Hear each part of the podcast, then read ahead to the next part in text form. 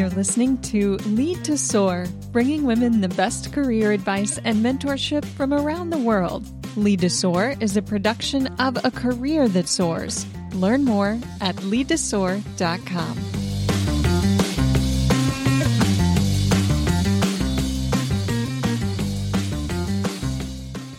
Michelle and Amal, welcome to the Lead to Soar podcast. Well, I'm just thrilled to be here with Amal. And Amal, I hope you're thrilled to be here with us. I am so excited to be here. Thank you for having me. And so excited for the next, I would say, few minutes or few hours that we're going to spend together. well, unlike a lot of podcasts, we don't go on for hours. We do try and keep it under an hour. Amal has joined us as a host inside a career that soars. And we wanted to take some time for this episode to uh, showcase Amal, introduce her, and start to get into some of the fantastic perspective and advice that she's bringing to our organization. So, Amal, thank you, first of all, for sharing the time to do this. And I'd like to start by just asking you to give us a high level sort of timeline of what your career has looked like. Sure. So when I think about the last, I would say 15, 20 years of, of my career, right? I started initially in the nonprofit side of the world as a social services caseworker, helping resettle refugees into the city of Clarkston, Atlanta, Georgia, where I live. Helped resettle the first lost boys of Sudan, the first wave of Iraqis, and sort of went through, I would say, an amazing journey helping women, girls, boys, men start a new life and sort of a new chapter of their lives in the US. After that, I went back to school and decided to pursue a path in business. I've always been someone who was interested in business growing up. I have a mother who's a businesswoman that pursued sort of a, went away from her education in law and decided to be a successful businesswoman. So I've always had, I think, the business bug in me. Decided to open a business and it was really a bet where some men thought that I was not going to be able to open a business and thrive. And so opened a business with very little money, owner operator of a trucking company and made my husband one of the truck drivers. and at this point I was pregnant. And I remember the day when I was getting my DOT inspection, I was in labor and um, I had waited many months for that inspection. So I was not about to let the guy get away without giving me my certificate. So I sat through it through the pangs of contractions and got my license and um, had a successful business is what I'm going to call it. My son was lucky I didn't call him trucker and decided to uh, pursue several businesses after that and all of them successful businesses. I always looked for opportunities in the market, including real estate investments with the crash of the real estate market in 2008, 2009. And at some point, again, I think my life is full of bets of people saying you can't do it and me saying I'm going to do it. Decided to start a career in corporate America. And at the time, obviously, I am originally from East Africa, a child of war who left home at the age of nine, had to learn Arabic, which became a second language when I lived in Egypt. And then again, English becoming a third language. And I've never had dreams of being you know, able to even knock on the door of a corporation, let alone, you know, be employed in one. Lucky enough to have started um, at Delta Airlines, which obviously it's the airline of choice in Atlanta. So of course that's where you would start. And I, am going to give you a glimpse of my first day uh, with the company. I am not, I know that people think because I'm from Africa that I love animals. I'm very scared and terrified of anything that has the name cat or dog or anything attached to an animal. And my first job at Delta was as a um, with the pet program. so my job was to transport pets in between flights. And I remember telling my husband, if they bring a dog through the door, I will quit this job. And so that was my promise to my husband every morning as I went to, to my job for the first six months. and then, and I survived it. And I've been with the company almost 12 years now.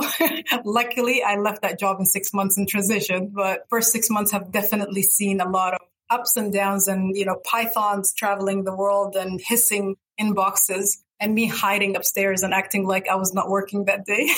oh, wow. Okay. What a great snapshot of who you are, Amal. I mean, You've come from another country. I mean, you started a business in a very male dominated space and you didn't let anyone stop you. And now, you know, you've made the transition to the corporate world. Talk to us a little about that. I mean, you had success as an entrepreneur what was it like to go from entrepreneur to working for, especially, you know, a big corporation like Delta? You know, I've always struggled with when you own your own business, you sort of feel like you're the owner of your destiny, right? You make decisions that impact your life, right? And when you work for an organization, I sort of struggled with the day to day decisions. Somebody else telling you what to do, me not understanding how I connected or my story connected to the story of the organization. And for the longest time, that's what I looked for. I asked a lot of questions and a lot of why are we doing this?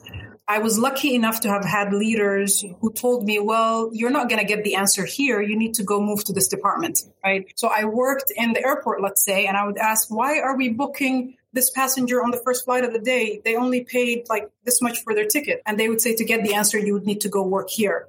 Right. And so made my way from one job to the next and one department to the next, trying to understand how my role fit into the greater um, organization. And I think my business mind is what kept me asking the why every single time. And if I didn't have that business curiosity, I don't think I would be where I am today. Right. I would have been happy just being stagnant and sort of being happy being told clock in at five o'clock, you know, come in at three o'clock and leave at this time. Uh, so I would say the transition was not an easy transition. I was not happy.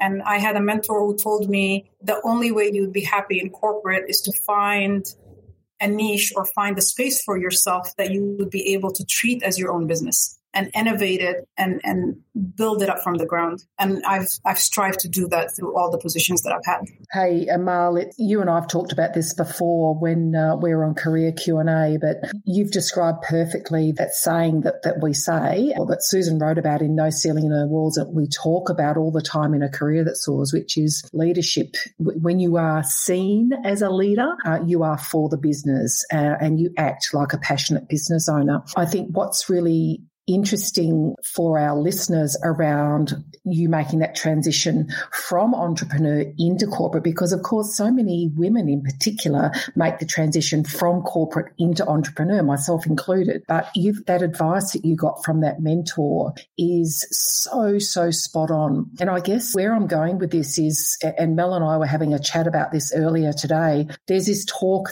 at the moment around the great resignation. So many people really are after almost two years in a global pandemic, really evaluating their lives, evaluating their jobs, their bosses, and, and this kind of stuff. And many are making choices to move on. And I suppose your advice there, Amal, around how do I find the spot where I belong? Because, you know, great organization, going places, um, steady job, you know, all, all the stuff that employee value proposition that goes with working for an organization like Delta. And no, Delta's not paying for this podcast. So it's not a free plug, but you know, it's a great organization. So how did you find the place? What, what were your, the steps that you undertook, particularly your mindset around going, okay, so this is a great company. I can find the job where I can scratch my entrepreneurial itch. How did you go about that? So I think you have to stop thinking about this is the job that I applied for and this is the only job that I can do here, right?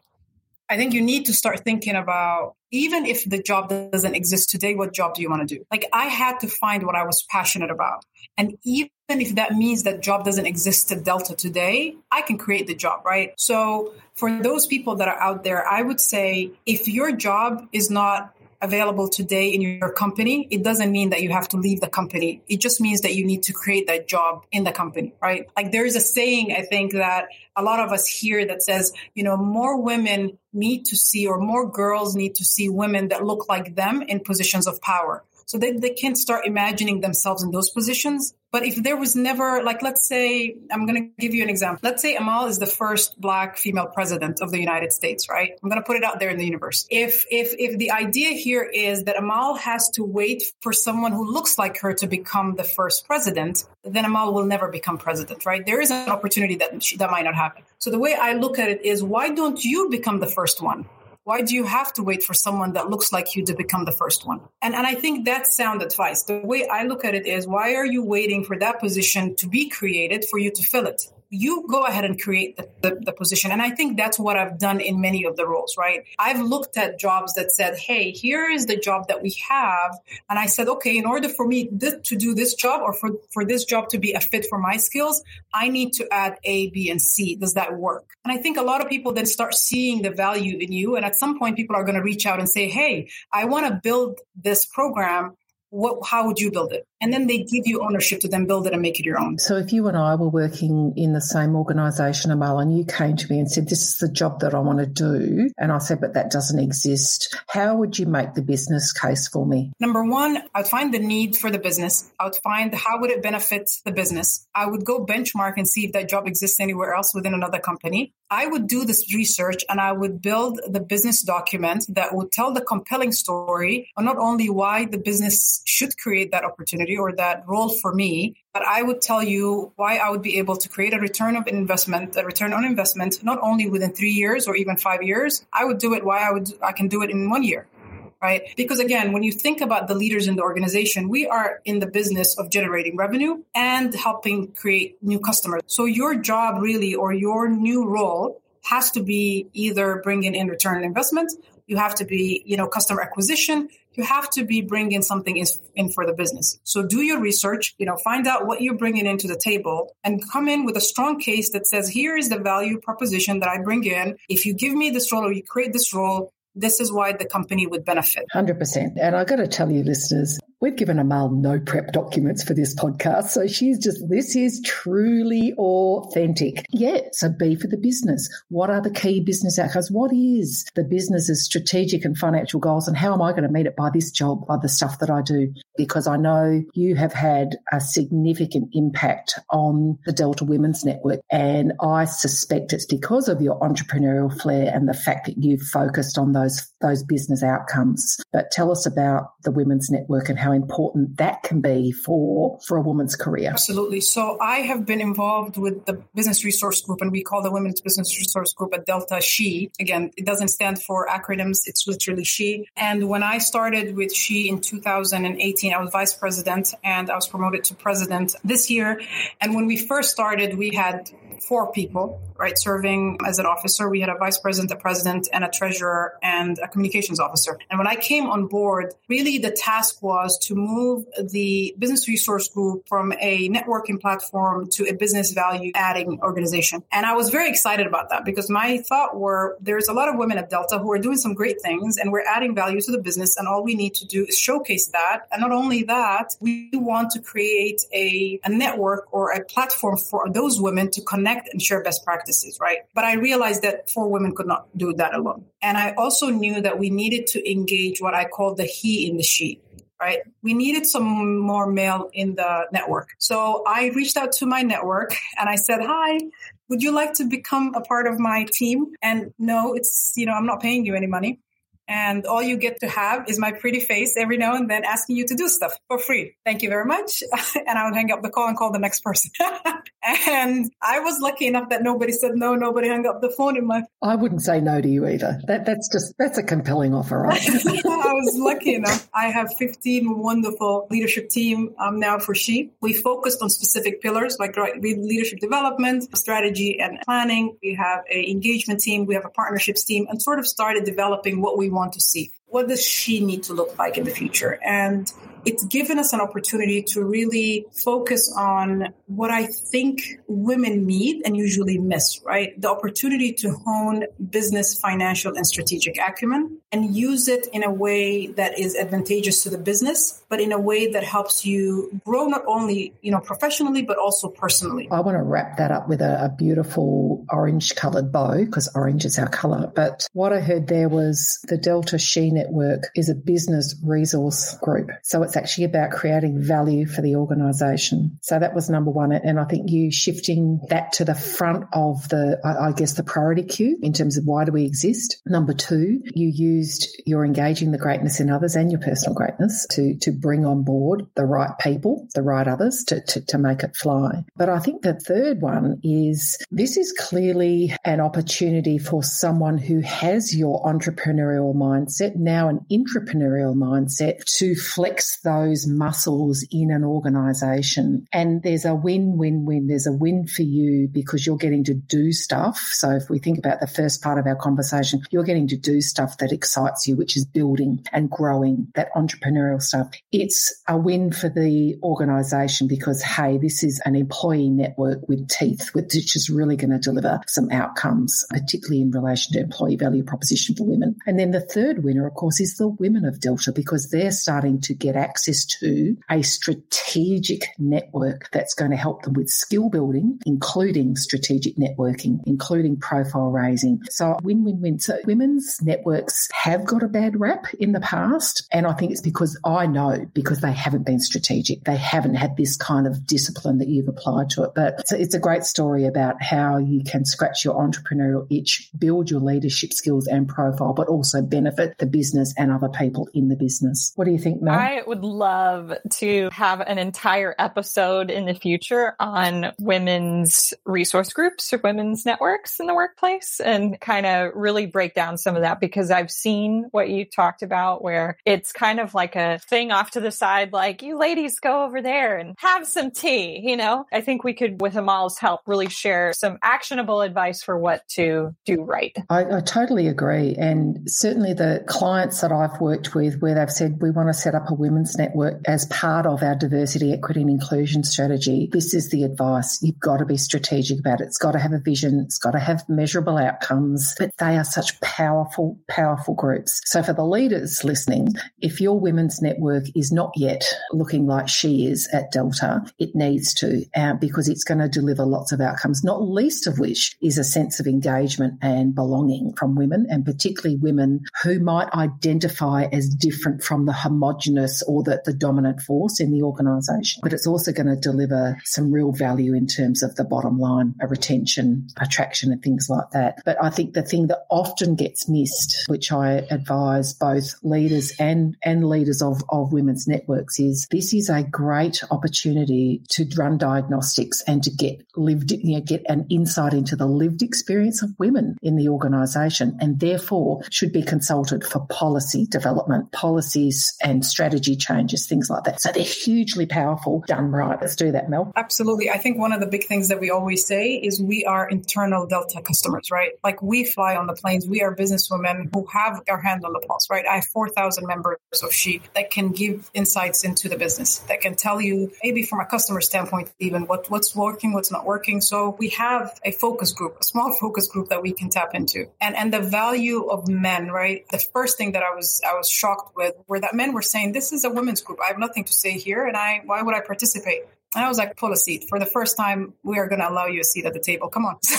right. And then you realize that they do have perspective and we want them at the table. Right. And, and that's where they also start to feel comfortable that they have a voice at the she table. And why not? Well, engaging the male allies is put bluntly, men still hold power all over the world. So they have to be part of the solution, but they also have to have the empathy and understand what the lived experience is of women so that they can start adjusting the way that their mindsets, their approach, and the things that get done or not in the organisation. There's no better way to do that. I'd like to draw our listeners' attention to something that Amal was saying a moment ago. So, Amal, when you described how you would approach Michelle's hypothetical question of if you wanted to create this job for yourself, how would you do it? You immediately went to what Susan Colantuono describes in No Ceiling, No Walls in the Think Like a CEO chapter. You you went to our pyramid of growth, cash, return with our customer in the middle. So I wanted to highlight that. I thought that was amazing. And you know what I want to ask you next is you have expressed that you have this real growth mindset, especially about yourself and your own capabilities. And that came out when you talked about the businesses that you started and when you were describing this way of creating new roles for yourself inside an organization. I wonder if you could tell us about your mindset and where do you think it comes from? I imagine you've thought about this. You know, I've, I've asked myself often, you know, why didn't you just settle down? Sit down and settle down. and if you ask my team, even, and they were telling me this the other day, I use sit down a lot, right?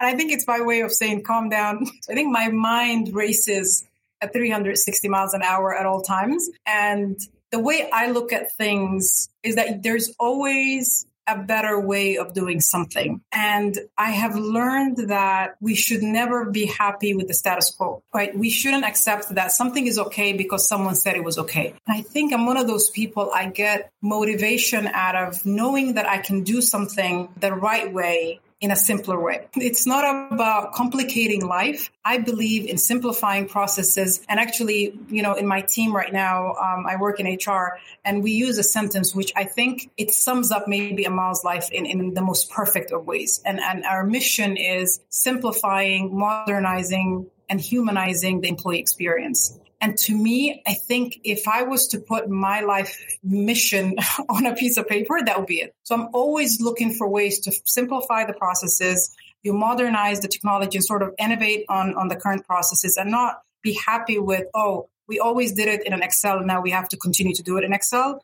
And then you humanize the experience because you are always any decision you make, you have to understand the impact on your customer and the impact on your employees. And if that impact is not the right impact, then the modernizing and the simplifying doesn't really matter. So I think that's what I always keep at the forefront. Like, what is the impact of your decisions on your customers and your employees? Is it humanizing the experience? And if it's not, then how do you simplify and modernize so that it's doing that? Amal, you and I talked about the fact that it would be much easier to be a contented person, but how do you challenge the status quo? Let's go there. So you're a woman of color, so you're a black African American woman and you've talked about the fact that there there are different levels of blackness in America but there is no doubt that advice given to someone like me middle-aged and white versus the same advice given to you, younger and black, about challenging the status quo isn't necessarily going to be good advice for you. So how does someone from a minority group challenge the status quo and be safe?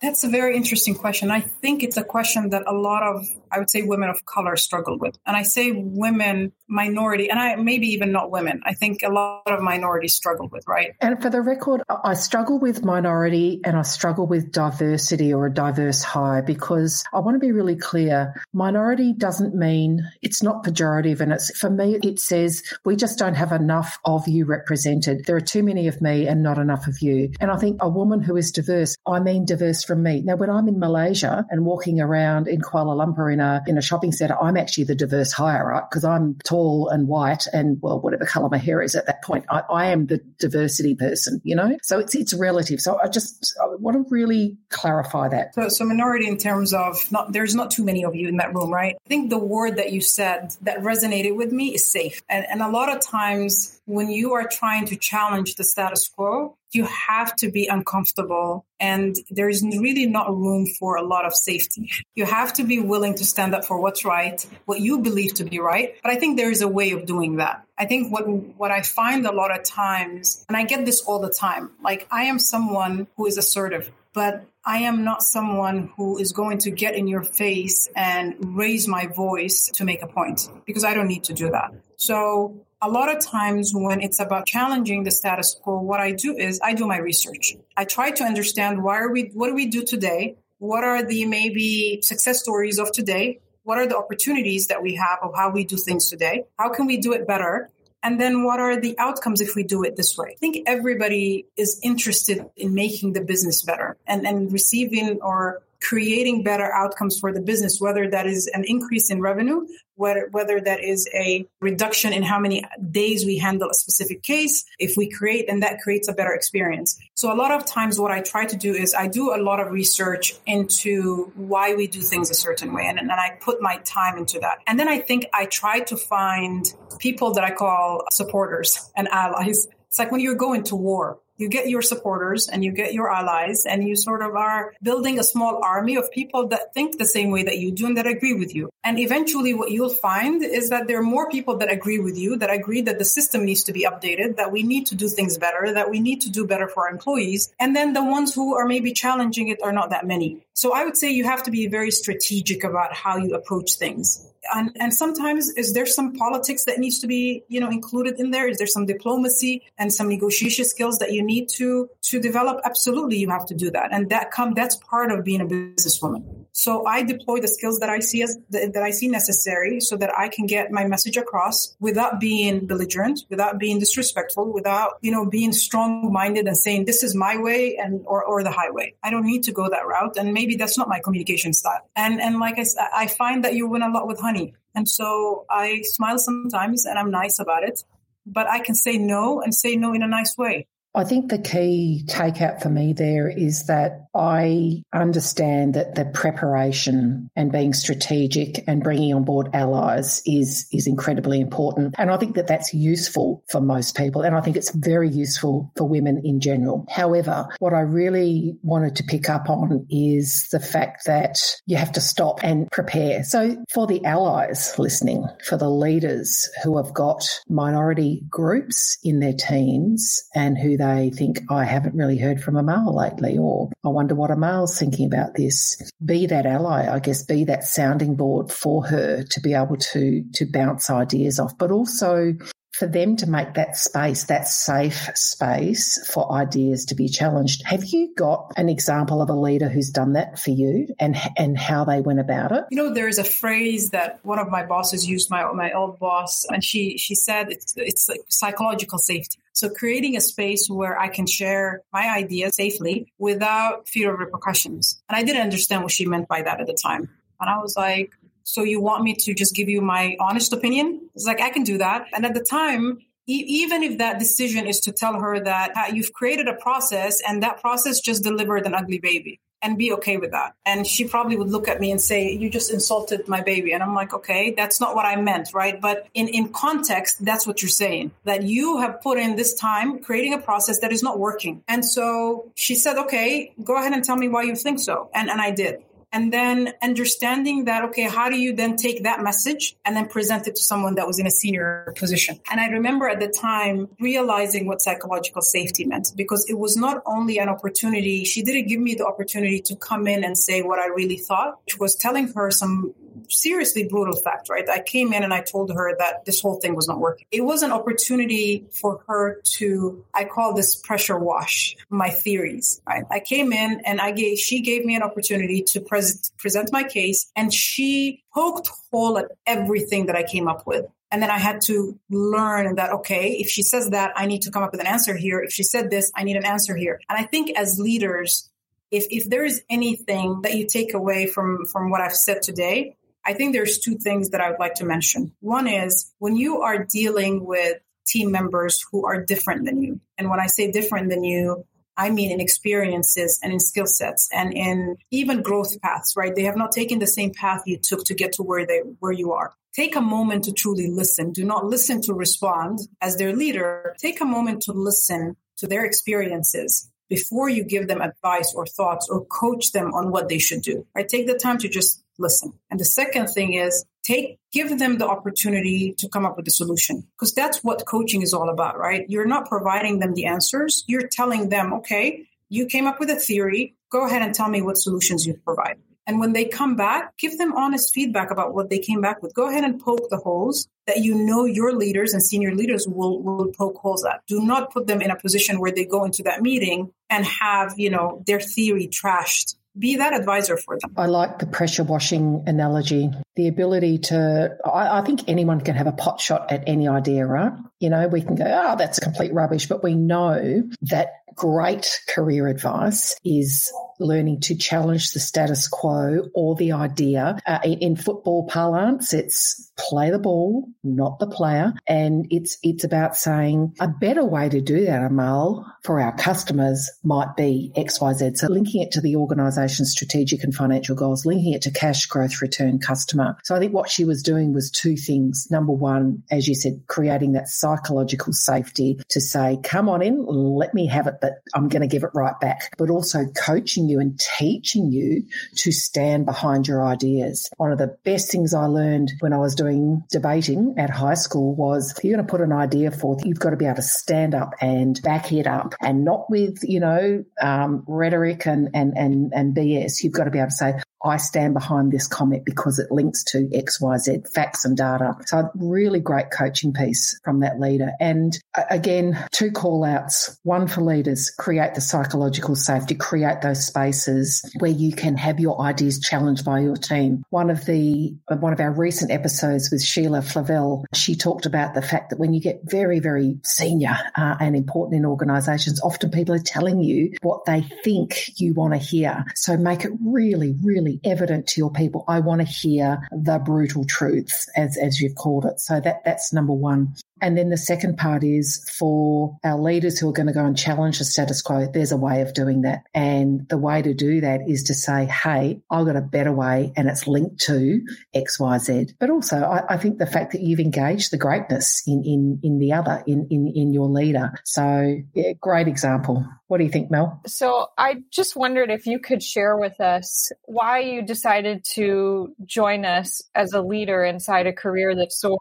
Sure. So I think for me, I believe that Susan's TED Talk changed my career pathing, right? I listened to it in 2015 and I've sort of been on a different journey since. And I feel that I owe it to the women are maybe stuck in, in, in the same place that I was stuck in, where I felt like I was putting 120% in in terms of performance, but something was missing. And I had an aha moment. And, and sometimes remember, I can, you can listen to a TED Talk 25,000 times and read 50,000 books. You, you don't get the aha moment, right? So I feel like I've been lucky enough where that TED Talk on that specific day for Amal made sense and it resonated with me. And then when I read the book, I was like, oh my God, this is exactly what I'm missing. And this is what I need to pursue. And ever since that time, I've made sure that I told women, here's what you need to know. And so when I found this network of women, and I would say a global network of women, because it's not just women in the US, it's not just women in Australia, it's not just women in South Africa, it's women from you know, all around the world. Any woman who feels like she needs a space, who's a businesswoman, and, and a businesswoman is not just an entrepreneur, it's any woman who is, you know, driving a business in any capacity can join, can invest in yourself, right? I was ready to invest in myself. We have a premium membership, and I promise you the money that you spend on that premium membership, you probably spend at a Starbucks or at an outing with the kids if you're in the US at Chick-fil-A and you owe yourself that level of investment and to have these this network of women where you can come and ask questions and hear the different perspectives of women number 1 was was critical for me. So I am so happy to have found the network. So that that is number 1. Number 2, you realize that there are a lot of women who want the support, who want the advice. I think as women, what you realize we put ourselves last. This is not just in terms of, you know, career development and sort of advancement. You also see this in health, right? You book yourself, you book an appointment, your kids are a priority. You book their appointment first your husband is a priority, your mom and dad are a priority, and then when it comes to your own doctor's appointments, you don't do it. So unfortunately, I think what I struggle with is a lot of women do not take the steps needed. And, and that's where I think this network is important because it proves that if you put in the time and you take the investment and you invest in yourself, you can grow. The third thing that I think I'm trying to gain is, is, is sort of two ways. I'm trying to understand from your perspective because you are women who are different than me, right? You think different than me and you have experiences that are different than me. I'm trying to understand from you what challenges have you faced in your careers that maybe I can learn from, that I have not faced, that I cannot relate to. Because again, I see things from my own experiences and sort of the lens of my own experiences. And, and many times I feel like my plight and my challenges are the only challenges that women face. And that's not true. Then when you look at the other side of that mirror, then or that coin, I want to give you the opportunity to see challenges from my point of view, right? Like the challenges that I face as a, uh, an African woman from East Africa, an immigrant, a, a Muslim woman, um, an implant to the United States, an alien. That's what, what my resident card said, the resident alien. Um, so still an alien in some ways. Again, like I have so many definitions of myself that I every time somebody has a bias against me, if I freak out, then I would never, I would never be out of my house, right? So give you guys an opportunity to also see maybe and help you pivot some thoughts that you have and help you support women and lead women in a different way. Because unfortunately, what I see is that women struggle with how they can lead or how they can mentors or how they can coach women who are not um, like them women who are different than them. So much in there to to talk about. I, I, was laughing at Alien the first time I went to the United States. I had to get in the alien queue at the passport control. I went, "What is that about?" Then I realised I'm an alien. Psychological safety. We've already talked about the role of that, creating that in leadership. We have worked really hard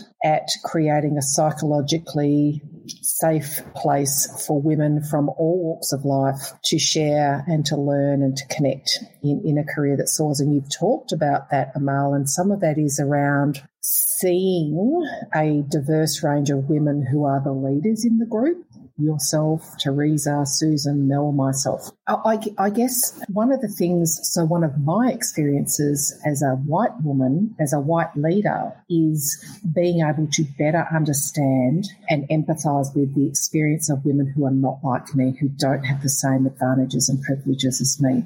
I, am not representative here because clearly I do this work every single day of my life. So I spend a lot of time in developing and what have you. But there's some tricky territory that leaders have to navigate in saying, how do I learn about the experience of a black African woman. I'm an immigrant. I'm an alien to the US. I, am a woman. You know, all these layer upon layer of difference. How do I learn about your experience? This is the beauty of being able to share in, in our platform and learn from someone like you because you're going to put it out there, right? It is there for all of us to learn from. What we don't want to do is, is put the burden on someone who identifies with those layers like you do to explain what it's like. So I want to do the work and I want to learn, but how do I do that? This is what we're trying to create is this richness of a diverse range of experiences being shared, of knowledge and wisdom, you know, knowledge bombs, as one of our members, Bronwyn calls them, knowledge bombs coming in into the group because there's a way for me to ask and challenge the status quo, but there's a way for you to ask and challenge the status quo. And they're different because we are different and we are going to have different reactions because I'm white and you're black. You know, one of the, the reasons that we're so happy to have you in the group is because of your different perspective. And you talked about this a little bit in the career Q and A, and I'd love for you to expound more on the fact that not all career advice for women works for all women. So there are cases where it's not going to be the same for a woman of color. Could you talk a little bit about that? Sure, absolutely. I'm going to touch on something Michelle said first, and, and then I'll segue into that. So when I think about, or when I found Lead to Soar, right, and sort of found this network of women, I thought about a bird. If a bird is soaring, right, you're going up in the sky, and even an airplane, it doesn't do that on its own right? There's so many things that come together to sort of create that lift. For a bird, let's say it's the wings and it's the air and it's everything coming together in the right space. When you think about yourself as a member of this community, I think you need to think about it as a true community, a safe space for you to be humble, to show some humility, and to truly share your weaknesses more than your strengths because we are here to uplift each other. In order for us to help you soar and get to that next level, you need to be comfortable enough to say, hey, I need help with this, or hey, here's my perspective, what you guys think, right? The way I look at this network or this platform that we've created is that we have so many opportunities to make human connections. And through human connections, we learn about each other and we build these cycles of trust or these circles of trust. And that's where you learn about other people. You have opportunities to come and ask me anything that you want to ask me about. Come and ask me about my experiences, whether that's in corporate America or whether that's in business. And that's where you learn about my why. And I think that's what's important. You understanding somebody's why, you having enough humility, take the opportunity to listen to the somebody's story and connecting with that person on a human level will help you understand why they do things the way that they do. And, and this is true in business more than even in personal, right? Because when you go into a business meeting, if you understand, if you go in there thinking, oh, I understand what these people are talking about, I'm just going to go in there and pitch, a lot of times you have, you have to understand the why. And so treat this network as an opportunity for you to learn from these wonderful women, their stories. And those stories are going to teach you more than anything else. So there is one thing that we always say, right? As a woman, take a seat at the table. We're all waiting for that table. And I'm trying to find the seat at the table. And if you can't find the seat at the table, pull one up for your friend and be assertive, raise your voice, And as a, as a woman of color, a lot of times that then comes with, oh, she is too assertive, she's too aggressive, you know, she's labeled the angry black woman. And so that advice really does not support or doesn't help me as a black woman the advice we give women has to be tailored advice because you have to then change that advice of, you know, take a seat at the table. Then what? Instead of see, why do I need to be assertive once I have a seat at the table? The advice should be take a seat at the table. And now that you have the seat at the table, make sure you know your business. Do your research, understand the business of your business, come prepared and take a pause and listen because a lot of times I think we forget to listen. We feel like we need to come to the table and blah, blah, blah, blah, blah, and start speaking. You don't. Sit at the table, listen to what other people are saying. If you have something to say, say it, be direct, and that's it. The other thing is, why do we feel the need as women to explain our why? Come in and say, Hi, I have a project. I need $5 million and 20 people to support it. And that's it. You don't need to explain the why. If somebody needs for you to elaborate, they'll ask you the why. I think there's advice after advice that happens that we need to start thinking through and saying, does this really make sense? Is this something that's applicable from one gender to the next, from one race to the next? And, and does it make sense for us to start saying this and giving these advice to all women? Because sometimes it backfires and it affects women's careers in a negative way. I certainly think that there's a piece in there I want to pull out, which is around using the language of power, which is I want $5 million and 20 people why? Because it's going to help us achieve our strategic and financial goals, specifically bang, bang, bang. That is good advice. Your advice there, Amal, know the business. Really, really important. There's this saying, and I can't remember who said it I'll be as happy when there are as many incompetent women leading organizations as there are incompetent men. And that's not a slash at men, but that is that is a thing of saying stop catapulting women into crucible positions and not preparing them for it, but also let's help men get better. Let's recruit better. Let's recruit for talent and capability rather than confidence and charisma. And, you know, we've got this, I think we still as a society have a relatively one or two dimensional view of leadership, confident and charismatic. And that's just not enough. It's not good enough for anyone. But yeah, pull a seat up the table, but know your business and know your stuff and know your role in taking the business where it has to be taken. And I think for the leaders who are listening, my question to you, and maybe this is a challenge for you, would be if you feel that a woman is being assertive or aggressive or an angry woman. My question is, why do you feel that way? Right. And could this be an unconscious bias? And I ask this question all the time, right? Take a moment, step back. You know, is she really on point? Does she know her business? She making you uncomfortable because she knows more than you, you thought she knew. And is that why you're labeling her that way? Because a lot of times when men come up and they say, you know what, you need to have a conversation with this person. She's just being too much and she's aggressive and I'm like, what has she done? What did she say? It's like, well, she came in and she asked for this and this and this. And she said that. And I'm like, well, okay, what is the problem? Even if you are in a position of power, if you're in a position where you are approached about somebody being aggressive or a woman being aggressive or assertive or whatever the, the language that's used is, I think don't be afraid to check the person and check their bias. So, my advice to build on that every single one of us holds mindsets about women, power, and leadership. And as a leader, I want you to examine and understand your mindset about women, power and leadership, and then work out how you might disrupt or interrupt yourself or that mindset before you take action because actions have consequences. I think we have got the nucleus here for so many other conversations which are going to branch off. So I, I, I, think this is a heads up, listeners. Season four, you're going to hear more from Amal, or you can see and experience the wisdom that Amal brings when you join a career that soars, which is a very psychologically safe environment for women to learn, connect, and have a career that soars. Amal, we could, as I always say, talk for hours, but I want to come back to what you said about investing and women investing in themselves and prioritizing themselves. If you, there is a woman listening saying, "Oh, look, I don't know, it's uh, what what do I, what's your what's your advice, your practical advice for her to put herself first and why? Career advancement and career development don't happen overnight. It takes work, it takes consistency, and it takes perseverance. And before anybody invests in you, you have to invest in yourself. You have to show that you are interested in yourself before anybody else takes an interest in you. Who is going to love you more than you? Who is going to care about your future and where you want to go with your future than you?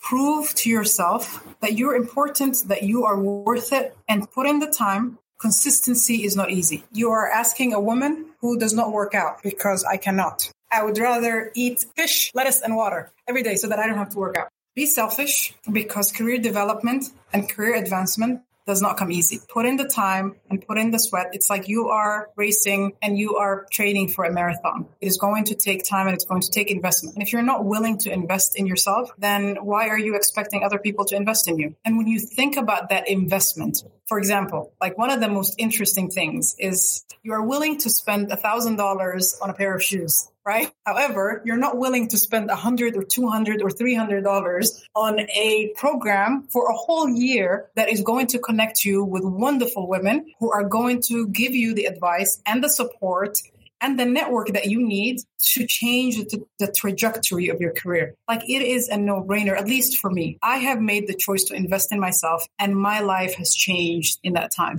I owe it to myself to put my money where my mouth is. I have said that I'm going to invest in Amal every year from now on because I'm not going to wait for someone else to invest in me. And I'm going to do whatever it takes to put Amal first because at the end of the day, you cannot pour from an empty cup. If what you want is development, you have to go find the resources. And when you come to your company, you have to be ready and already have the resources and you have to have the conversation with your boss and your boss's boss and your CEO when he meets you in the elevator and be ready to tell them how are you contributing to the success of your company. And at some point you might decide that I don't want to be in corporate anymore. I'm going to go be an entrepreneur. You need to be ready with the skills and resources to do that and you need a network of women to do that. And that's why we're here. Gold. The one piece I'm going to pull out of there is you have to demonstrate that you are interested in and committed to yourself and your career because this is not a one way street. I love that, Amal. So great. Yeah.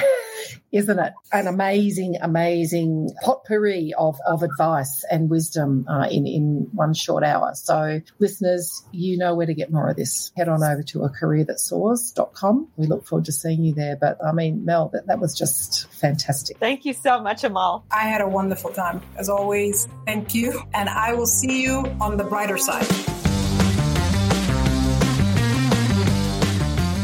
Thank you for downloading Lead to Soar. We so appreciate your support in the form of subscribing, rating, and reviewing the Lead to Soar podcast.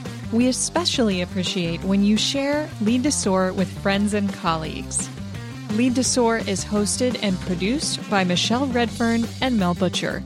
To get in touch with either, visit michelleredfern.com and melbutcher.com.